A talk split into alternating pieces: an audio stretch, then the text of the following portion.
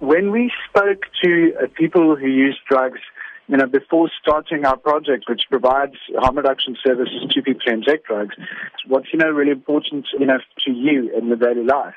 And one of the major things that people mention is, you know, issues with law enforcement and abusive practices by law enforcement. Whenever you speak to people who use drugs, that's, that's something you tend to hear.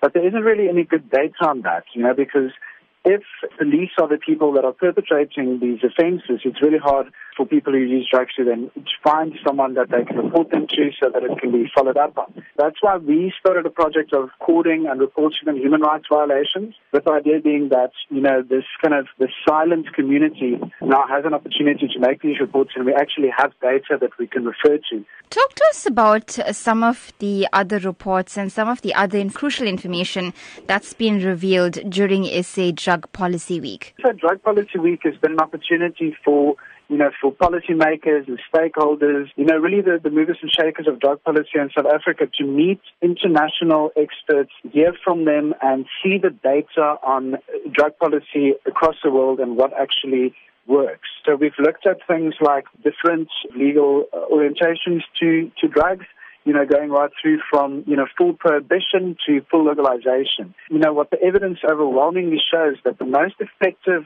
approach to drugs in a society in terms of uh, security outcomes, in terms of community wellness, health, the economy is to regulate drugs the same as you would with alcohol and and cigarettes. But failing that, even decriminalization, where at least you're not treating people who are just using drugs and not involved in the drug trade, at least not treating them as criminals, is already uh, much better than the current policy of prohibition that we have in South Africa. One of the big things that is reported to us is people's sterile injecting equipment, you know, being confiscated or destroyed by police.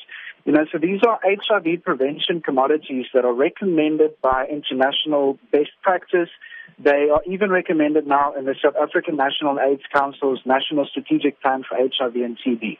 So it's a legitimate health intervention that the police are undermining by confiscating these commodities. Talk to us about some of the debates that are currently taking place around drug policy and obviously examining the impact this is having on communities and the economy. You know, there's a big shift uh, across the world away from the war on drugs towards drug policy which is more human rights oriented, which is more outcomes oriented in terms of what, you know, what actually happens when you apply these drug policies. Because the fact of the matter is, you know, yeah, the war on drugs doesn't work. People are using using, you know, drugs as they always have. And we need to look at how can we prevent the harms that arise from that and how can we prevent the harms that arise from the war on drugs itself.